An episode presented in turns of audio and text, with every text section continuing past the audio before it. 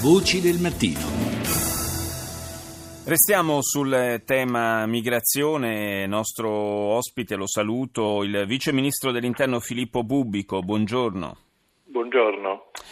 Stavamo parlando ora eh, con eh, il coordinatore medico di Intersos della situazione in Grecia con, ed era abbastanza eh, prevedibile nella, nella, logica delle cose, con l'arrivo della stagione migliore climaticamente c'è una certa ripresa anche degli arrivi eh, lungo la, la, rotta che porta dalla Libia verso, verso le nostre coste. è una è un flusso del, del, quale ci dobbiamo preoccupare, secondo lei, Bubico? Io credo che eh, eh, ancora sia, sia, presto per riuscire a mettere in atto quelle contromisure, tra virgolette, legate ad accordi con il governo libico, visto che il governo libico ancora di fatto non controlla la situazione.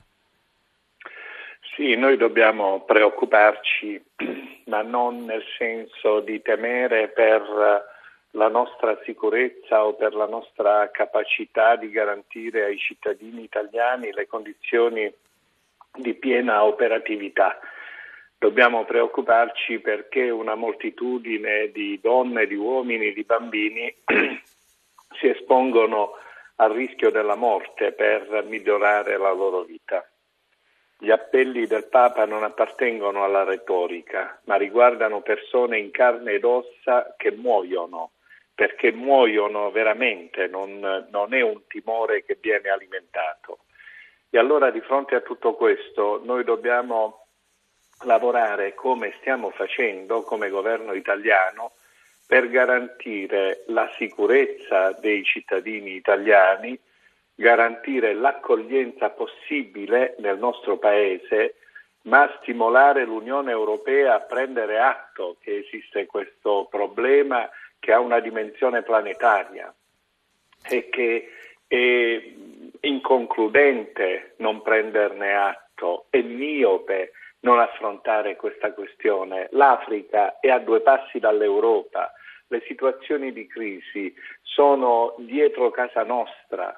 Eh, chi pensa di risolvere queste questioni guardando da un'altra parte o con un filo spinato eh, alto non si sa quanto, è fuori dalla realtà, perché quando esistono fenomeni di quella portata, se non sei capace di governarli, quei fenomeni ti travolgono, eh, creando crisi e creando pericoli. Adesso finalmente si comincia a ragionare sulla possibilità di, di eh, ricorrere a massicci investimenti proprio in Africa per eh, cercare di, di, sanare quelle che sono poi le cause di questi eh, movimenti migratori.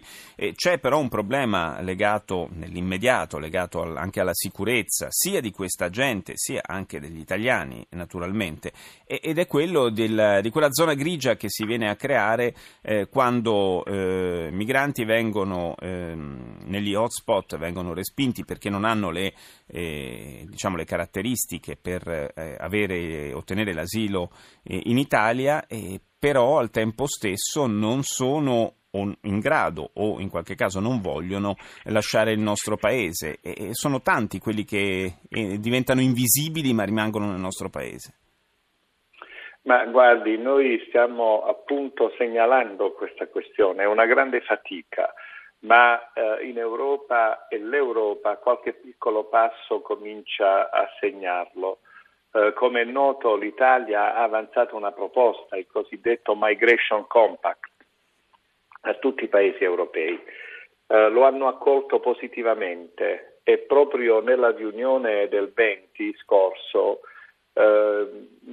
paesi hanno pubblicamente e ufficialmente manifestato la loro adesione al documento italiano, da Malta alla Slovacchia, dal Regno Unito all'Austria, al Belgio, alla Spagna, alla Grecia.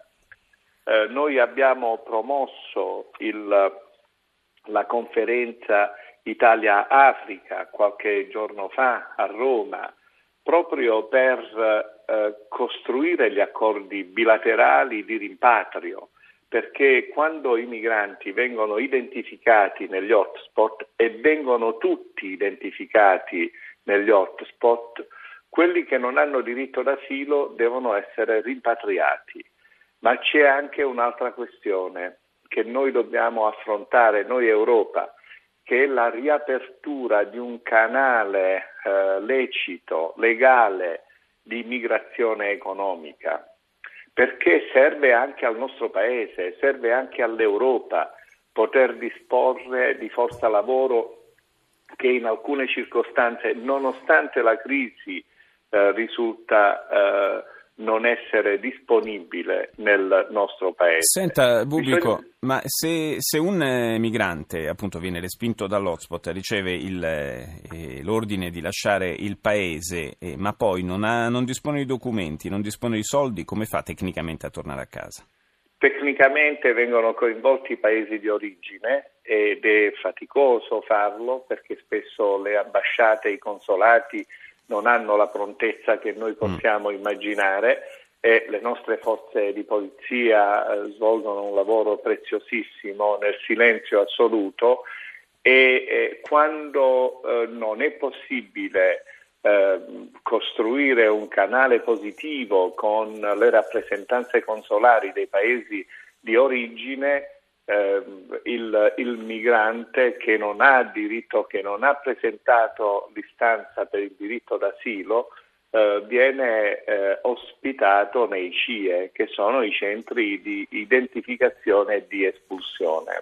Quindi questo in attesa, in attesa che si, si, possa avviare poi il, il processo, procedura, di, la procedura di rimpatrio. Grazie al Vice Ministro dell'Interno Filippo Bubico, grazie di essere stato con noi questa mattina.